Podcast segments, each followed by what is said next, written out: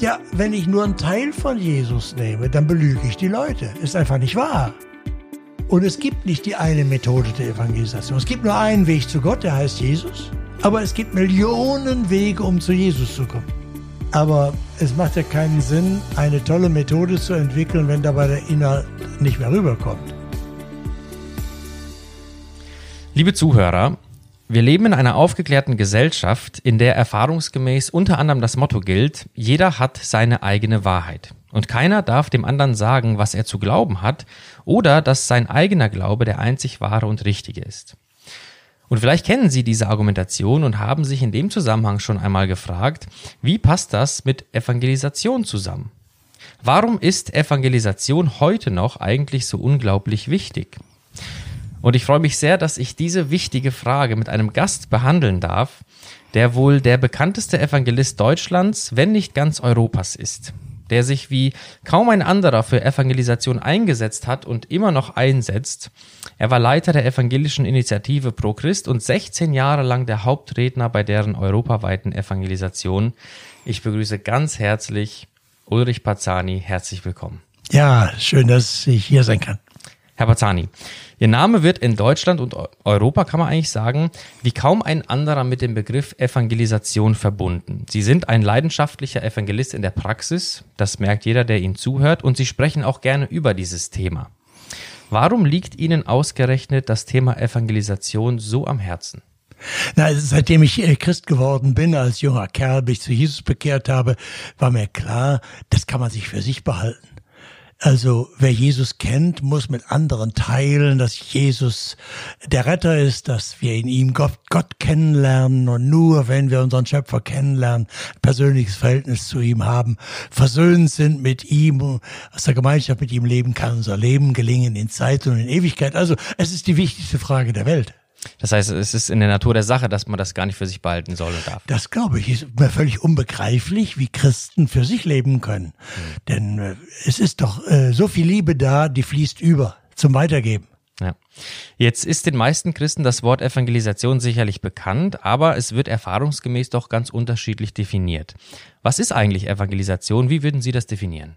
Also es ist natürlich eigentlich ein Fachbegriff, der unter Christen, ich weiß gar nicht, ob der allen bekannt ist. Äh, Evangelium heißt gute Nachricht und in diesem Fall ist gemeint die gute Nachricht von Jesus Christus, dass in ihm Gott Mensch geworden ist und dass er die Schlüsselfigur ist und dass Menschen, die ihm vertrauen, versöhnt werden mit Gott und deshalb als zur Entfaltung ihres Lebens kommen. Äh, also deshalb, das, das, das ist die Notwendigkeit des Menschen einfach zu sagen. Wie soll ein Mensch äh, sich auf Jesus einstellen können, wenn er ihn nicht kennt. Also äh, Evangelisation heißt nichts anderes als die gute Nachricht von Jesus Christus Menschen weitersagen, die sich bisher noch nicht darauf einstellen konnten. Entweder weil sie gar nichts wussten davon oder was in manchen Teilen unseres Landes eben auch der Fall ist, weil sie in einer Tradition aufgewachsen sind, wo sie meinen, sie wüssten was davon, aber es zum Teil ziemlich entstellt und verbogen. Und dann muss man eine neue, frische Information haben. Denn wenn ich jemand vertrauen soll, muss ich ihn kennen und wissen, ob es äh, Grund genug gibt, ihm zu vertrauen. Mhm. Und das ist Verkündigung, Weitersagen, egal in welcher Form. Also es geht bei Evangelisation nicht primär um eine Formfrage. Äh, also ob ich das unter vier Augen in einem Gespräch tue oder in einem kleinen Kreis oder so, mit Bekannten oder bei der Arbeit in der Pause oder in Veranstaltungen äh, mit großem Programm oder so. Die, die Wie-Frage ist zweitrangig. Sie unterscheiden in einem Ihrer Vorträge über Evangelisation zwischen Mission und Evangelisation. Können Sie uns das kurz erklären? Ja, äh, man kann die Begriffe unterschiedlich füllen und äh, traditionell hat sich das ja äh, so entwickelt. Manche äh, verstehen zum Beispiel unter Mission, dass man das Evangelium außerhalb von den sogenannten christianisierten Ländern, also Europas irgendwo vor. Gut, man kann da, man kann niemandem vorschreiben, wie man die Begriffe verstehen will. Ich hatte mir vorgenommen zu sagen, kann man die auch von der Bibel her neu fragen, weil beide Begriffe, Mission und Evangelisation, sind eigentlich Begriffe, die in der Bibel vorkommen. Also Mission heißt ja auf Latein, aus dem Lateinischen kommendes Fremdwort, heißt eigentlich Sendung. So, und da gibt es in der Auferstehungsgeschichte, Johannes 20, Vers 21, Äh, gleich am ersten Auferstehungstag sagt Jesus seinen Jüngern, wie mich der Vater gesandt hat, so sende ich euch. Das heißt, die Mission ist eigentlich, der Vater sendet den Sohn zur Rettung der Welt und Jesus, der Auferstandene, sagt seinen Jüngern, ich sende euch. Die Mission geht also weiter. Interessanterweise, jetzt, äh, also Sendung, Mission heißt Sendung, man kann es auch ins Griechische übersetzen, heißt Apostolat. Apostolos heißt der Gesandte, Missionar, so. Das ist die umfassende Breite, wie ich finde, wenn ich so sehe, Jesus hat geheilt, er hat gepredigt, er ist nicht nur hat was gesagt, er hat getan, er hat gelebt, ist für uns gestorben, auferstanden. Das ist die gesamte, gesamte Sendung. Ähm, Evangelisation, finde ich, ist spezieller. Euangelizistei heißt auf Griechisch das Evangelium von Jesus Christus weitersagen. Menschen, die noch nicht ihm vertrauen, ihm folgen, ihn noch nicht als Herrn und Retter anerkennen. Ähm, das heißt, das ist es, ich muss jemandem erzählen, wer ist denn Jesus? Was hat er getan? Was hat er gesagt? Warum sollte ich ihm glauben? So, indem ich Jesus bekannt mache und zu ihm einlade und sage, was das heißt. Das ist Evangelium verkünden. Das ist Evangelisation. So, und das ist jetzt nie getrennt von dem anderen, dass ich äh, Menschen in Not helfe, dass da wo auch immer äh, Not ist, müssen wir als Christen zupacken. Wort und Tat gehören immer zusammen. Aber die Tat ersetzt nicht das Wort. Man hm. muss auch nicht streiten, was jetzt zuerst kommen muss. Je nach Situation kommt das eine und das andere dran. Und deshalb finde ich es biblisch äh, toll, wenn in der Bibel das Mission sozusagen der breite Begriff ist, die ganze Sendung, zu, wo Wort und Tat dazugehört lebt aus der Beziehung zu Jesus, aus dem Gebet. Ich er sendet mich, wie der Vater gesandt, äh, mich gesandt hat, so sende ich euch. Und Evangelisation ist dann das Speziellere, dass ich einem anderen Menschen wirklich die Botschaft von Jesus weitersage, erkläre, ob nun, wie gesagt, im Gespräch, in kleiner Gruppe oder großer Gruppe, die, die Wie-Frage ist zweitrangig. Mhm. Aber Sie sprechen etwas an, worauf ich gerne noch zu sprechen kommen würde, meiner nächsten Frage. Denn nachdem wir geklärt haben, was Evangelisation ist, möchte ich mit Ihnen als nächstes darüber sprechen, wie Evangelisation ganz praktisch geht. Und eine Frage, der man in der Praxis schnell begegnet, auch unter Christen kontrovers diskutiert, das haben Sie schon angedeutet, ist die Frage nach Methode versus Inhalt. Manche sind der Meinung, wir müssen viel mehr an unseren Methoden pfeilen, um die Menschen heute zu erreichen. Andere sagen, die Methoden, wie wir evangelisieren, sind nicht so wichtig. Hauptsache, die Leute hören das Evangelium. Wie gehen Sie in der Praxis mit dieser Spannung um und wie loten Sie dieses Verhältnis zwischen Methode und Inhalt aus? Naja, äh, klar, ich muss immer fragen, wie mache ich's? Aber es macht ja keinen Sinn, eine tolle Methode zu entwickeln, wenn dabei der Inhalt nicht mehr rüberkommt. Also am Inhalt darf kein Zweifel sein. Paulus ist ein tolles Beispiel. Nicht wahr? Der Paulus war ja sehr flexibel in Methoden. Er schreibt im ersten Korintherbrief, Kapitel 9, Vers 22, ich bin allen alles geworden, um auf alle Weise einige zu retten. So, das heißt, manche haben sich daran gestoßen bei Paulus, gab's auch, hat es auch geknirscht in der Urchristenheit, weil er ziemlich äh, riskante Sachen gemacht hat. Aber, äh, also in den Methoden sehr flexibel. Äh, aber der gleiche Paulus schreibt Galater 1, kein anderes Evangelium. Wenn auch ein Engel vom Himmel oder ich selber käme, ein anderes Evangelium außer Jesus allein, verflucht sei. Also da ist er ziemlich rabiat. Beides. Im Inhalt klar, denn nur Je geht, geht nicht um Rechthaberei, sondern nur Jesus rettet. Und zwar der Jesus, wie er uns in der Bibel äh, bezeugt ist, der, in dem Gott Mensch wird, geboren von der Jungfrau Maria, aufwächst, redet, predigt, heilt, leidet, stirbt, äh, von Gott bestätigt wird in der Auferweckung, erhöht wird zur Rechten Gottes, wiederkommen wird in Herrlichkeit zum Gericht. So, das heißt, dieser Jesus äh, ist Inhalt des Evangeliums. Und wenn ich Menschen jetzt zum Glauben einladen, dann muss ich erzählen, we wem sollen sie vertrauen? Gut, jetzt, äh, also äh, der Inhalt, am Inhalt darf nichts. Wenn, wenn ich jetzt sagen will, ah ja, die Leute wollen vom Kreuz von Jesus nichts hören, das kann keiner verstehen, also ich, aber sie wollen alle gesund werden. Jetzt erkläre ich, Jesus macht dich gesund. Ja, wenn ich nur einen Teil von Jesus nehme, dann belüge ich die Leute. Ist einfach nicht wahr. Das kann nur in der Enttäuschung. Das haben wir ja. Es gibt weltweit eine böse Entwicklung mit dem sogenannten Wohlstandsevangelium, Health and Wealth and Prosperity Gospel. Also mit dem Versprechen, wenn du an Jesus glaubst, wirst du gesund. Immer. Jeder, der richtig glaubt und wird reich und es geht dir, wirst immer glücklich. Das ist natürlich eine Lüge. Ich meine, guckt euch die, die Jünger an von Jesus. Von den zwölf Jüngern ist wahrscheinlich nur einer natürlichen Todes gestorben. Die anderen sind als Märtyrer alle gewaltsam wegen Jesus umgebracht worden. Das heißt, äh, Jesus hat äh, nie vorenthalten, dass wenn er mir nachfolgt, dann werden sie euch hassen, wie sie mich gehasst werden haben. Also äh, diese, wenn man falsche Versprechen macht, also nur einen Teil von Jesus anbietet, dann ist das nicht das ganze Evangelium, sondern ist einfach gelogen. Und das, äh, das darf, darf nicht sein. Deshalb muss man sehr aufpassen, in den, in den Methoden sehr flexibel sein. Ich meine, ich war lange Jugendpfarrer in Essen und die wichtigste Methode äh, war doppelt. Erstens, du musst, musst eine, das Recht erwerben, gehört zu werden. Wir haben geboxt und wir haben Fußball gespielt. Wir, du musst bei Jungs, wir waren damals so Jungs 14 bis 18, schwierige Leute ohne christliche Familie und so. Du musst die Brücke, das Recht erwerben, gehört zu werden. Dann kannst du sprechen und kannst vielleicht auch über Jesus reden. Also, die Methode ist, die hätte ich nicht in Veranstaltungen einladen können. So, da braucht doch das, sondern einfach Beziehungsarbeit. Aber dann muss man irgendwann auch dazu kommen, Klartext zu reden. Mhm.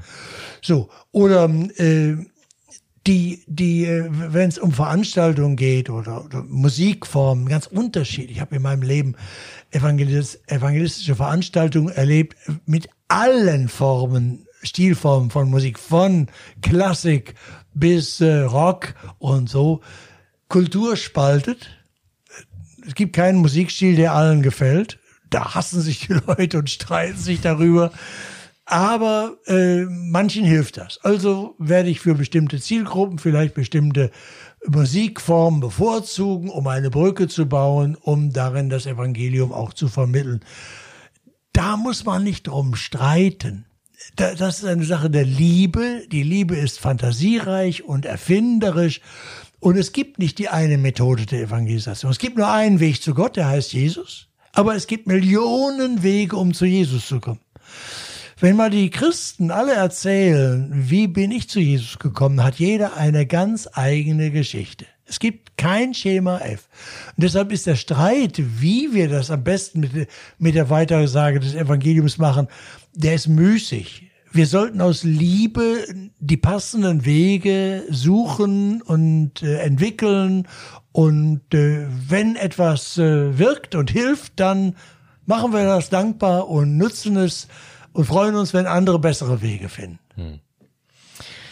Ein Einwand, den man in unserer heutigen postmodernen und nachchristlichen Gesellschaft ja immer wieder hört, ist der, den ich in der Einleitung angesprochen habe, nämlich, dass man andere Menschen nicht evangelisieren dürfe oder solle, weil ja jeder seine eigene Wahrheit hat und keiner dürfe einem anderen sagen, was die Wahrheit ist, die auch für ihn gilt.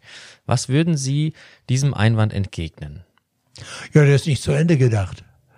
Äh, der Satz, es gibt keine allgemeine Wahrheit, die für alle gilt, sondern nur jeder hat seine, ist ja eine Behauptung. Also, und wenn der Satz stimmt, dass es keine allgemeine Wahrheit gibt, dann ist auch dieser Satz nicht wahr. Also, der ist einfach unlogisch. So kann auch keiner leben, so lebt auch keiner. Weil die, die Leute eben doch Entscheidungen treffen müssen, was ist wichtig, was ist unwichtig, das Leben geht halt weiter. Du kannst nicht äh, alle, alle Möglichkeiten zu gleicher Zeit offen haben, du musst dich entscheiden. Also der, das, das ist Spielerei, das ist einfach äh, nicht zu Ende gedacht und auch nicht praktikabel. Natürlich müssen wir einander zumuten und wir müssen ringen. Äh, jeder Mensch hat das Recht, mit Respekt behandelt zu werden und äh, nicht gezwungen zu werden. Wir, das Evangel wenn in der Kirchengeschichte versucht worden ist, äh, Christen mit Zwang, der Staatskirchentum war das ja oft so, äh, den Glauben aufzuzwingen, war das immer kontraproduktiv. Du kannst äh, niemanden zum Glauben zwingen. Du kannst ihn nur in eine Heuchelei treiben, in Zwangsveranstaltungen. Das bricht aber irgendwann zusammen. Das erleben wir ja heute. Den, man nennt das Traditionsabbruch. Wenn dieses ganze staatskirchliche Gebilde, wo man eine aufgepresste Religiosität, Christentum, äh, das hatte innerlich keine Substanz, das irgendwann platzt das. Nein, also es muss eine freie Auseinandersetzung geben. Es muss gute Argumente geben. Es muss, wir müssen mit dem, mit dem Leben äh, bezeugen, was wir sagen. Also man muss auch hinter unsere Fassade schauen dürfen. Und äh, dann ist das manchmal schwierig. Leute dürfen auch Nein sagen. Paulus hat gesagt, äh, Gott war in Christus, versöhnte die Welt mit sich selber. Wir bitten an Christi Stadt, lasst euch versöhnen mit Gott. Wir bitten. Bitten kann man ablehnen. Ich möchte mit Ihnen noch auf die Person des Evangelisten zu sprechen kommen. Sie haben da ja einen reichen Erfahrungsschatz. Was würden Sie sagen, sind die Versuchungen im Dienst der Evangelisation, die vielleicht auch Sie durchlebt haben?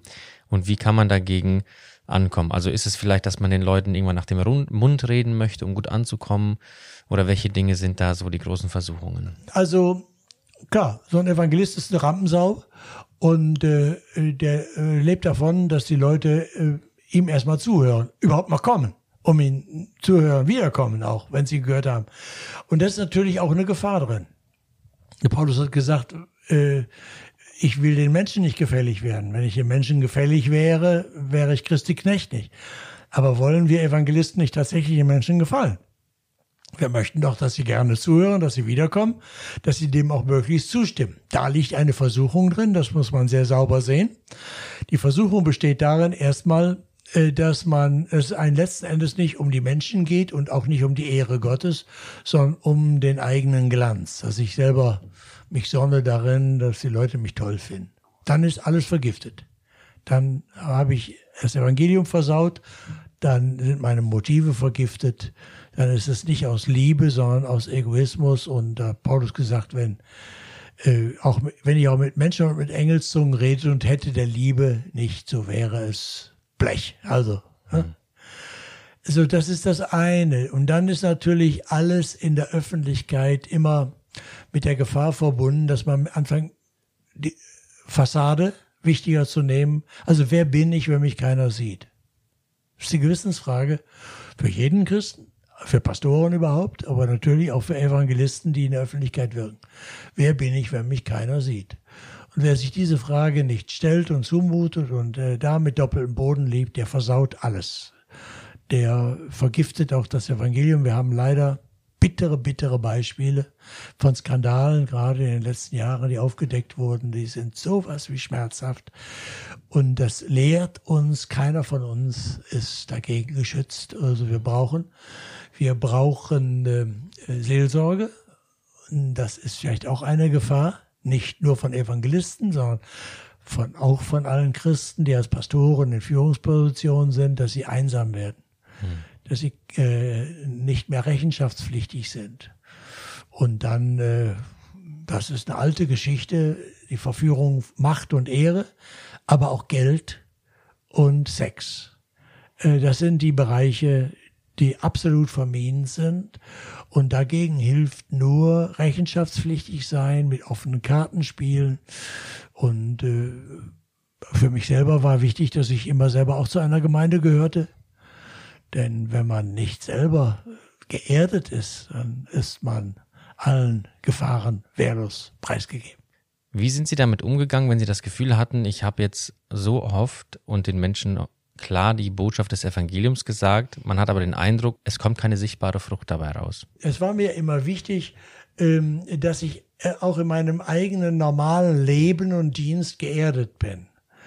So, dass man nicht nur, ich meine, es gibt auch, ich habe nichts dagegen, dass Leute auch ausschließlich sagen wir, mal, im Reisedienst sind. Das ist herausfordernd dann es hat besondere äh, Schwierigkeiten, weil man dann auf der einen Seite in der Gemeinden, in den Gemeinden immer die Höhepunkte noch miterlebt, aber auch einen ganz schmalen Sektor fährt, weil man immer nur die Einladungspredigt hat und dann sieht, kommen, reagieren Leute positiv oder negativ darauf oder so. Und man, ich hatte aber immer den Vorteil, dass ich in meiner örtlichen Arbeit, einer kontinuierlichen Arbeit, auch immer sah, was wird eigentlich, äh, was wird da draus? Ich hatte immer Seelsorge, ich hatte immer die Probleme mit Mitarbeitern, Ehrenamtlichen und Hauptamtlichen, also du, das eigene Versagen und die Herausforderung. Das fand ich sehr gesund. Für mich war das die, der richtige Platz, die richtige Platzanweisung. Nein, man darf als Evangelist seine, äh, seine, meinen Dienst nicht äh, am, am Erfolg messen. Erfolg, was ist das? Die Frucht ist, ähm, die schafft Gott. Ich kann nicht machen, dass sich ein Mensch bekehrt. Und auch wenn ich in der Evangelisation im zweiten Hälfte meines Lebens habe ich auch öffentlich eingeladen. Im ersten Hälfte meines Lebens habe ich das nicht getan, interessanterweise. Manche haben das ja vergessen. Da war ich da misstrauischer. Aber äh, mir war immer klar, ob dann jemand zum Treffpunkt Kreuz kommt, ein Übergabegebet mit mir spricht oder so, oder auch in die Seelsorge, das sagt noch nichts. Ich weiß nicht. Gott, der Mensch sieht, was vor Augen ist. Also man kann, man kann dann beten, dass Gott was daraus macht. Und äh, aber äh, unsere Aufgabe ist zu säen, das Evangelium reichlich zu säen. Und äh, dann ist äh, es Gottes Aufgabe, was wird. Und äh, er zeigt uns, was gut wird, sofern er es will. Ich freue mich natürlich jetzt nach, nach Jahren, wenn Leute kommen und sagen, damals vor 30 Jahren, äh, da bin ich zum Glauben gekommen. Da sage ich, das ist toll, dass es damals war. Das größere Wunder ist, dass du heute noch dabei bist und dass du gewachsen bist und dass du Verantwortung übernommen hast. Was für ein Wunder, dass Gott nicht nur einen Anfang macht, sondern dass du einen Fahrtplan stellst. So, also äh, es wäre ziemlich schwer für uns, wenn Gott uns nie auch positive Wirkungen zeigen würde. Ich weiß nicht, ob man das aussagen, wie bei Jesaja. Der war ja ein Prophet und Gott bei der Berufung sagte ihm, die werden dich hören und sich nicht bekehren. Also das hätte ich, glaube, weiß ich nicht, ob ich das ertragen hätte. Aber man darf sich auch nicht äh, bluffen lassen davon, das mal kriegst du Applaus und Zustimmung und mal wirst du bespuckt. Und äh, das Gott sorgt auch dafür, dass man ganz schön demütig bleibt. Und ich hatte dann mehr mit meinen Niedergeschlagenheiten, um nicht zu sagen Depressionen, also aber Traurigkeiten und Verzweiflungen an mir selbst zu kämpfen, als mit äh, überschwänglicher Freude, wie toll erfolgreich ich wäre. Ich möchte zum Schluss noch einmal auf unsere Eingangsfrage eingehen und Sie bitten, unsere Zuhörer zum Schluss zu motivieren. Warum Evangelisation? Warum ist das so unglaublich wichtig? Also, wenn wir für Jesus brennen, dann werden wir andere anzünden. Oder um es mit einem schönen Bild des alten Zisterzienser Abtes Bernhard von Clairvaux zu sagen, gesagt, Jesus beschenkt uns mit seiner Liebe und das, wir sind nicht wie eine Röhre, durch die das einfach so, so wie eine Schale. Die füllt er bis zum Rande, aber er füllt mehr und es fließt über. Und indem es überfließt und wir abgeben, werden wir nicht ärmer. Also die Schale bleibt gefüllt. Also ich kann nur sagen, wer äh, weitergibt, wer Wege sucht, in Wort und Tat die Liebe Gottes, die Botschaft von Jesus weiterzugeben, der wird nicht ärmer. Und äh, tut es in der Tat, tut es mit eurem Leben, aber sagt auch, wer die Quelle ist. Und die Quelle heißt Jesus. Wir predigen nicht uns selbst, sondern Jesus.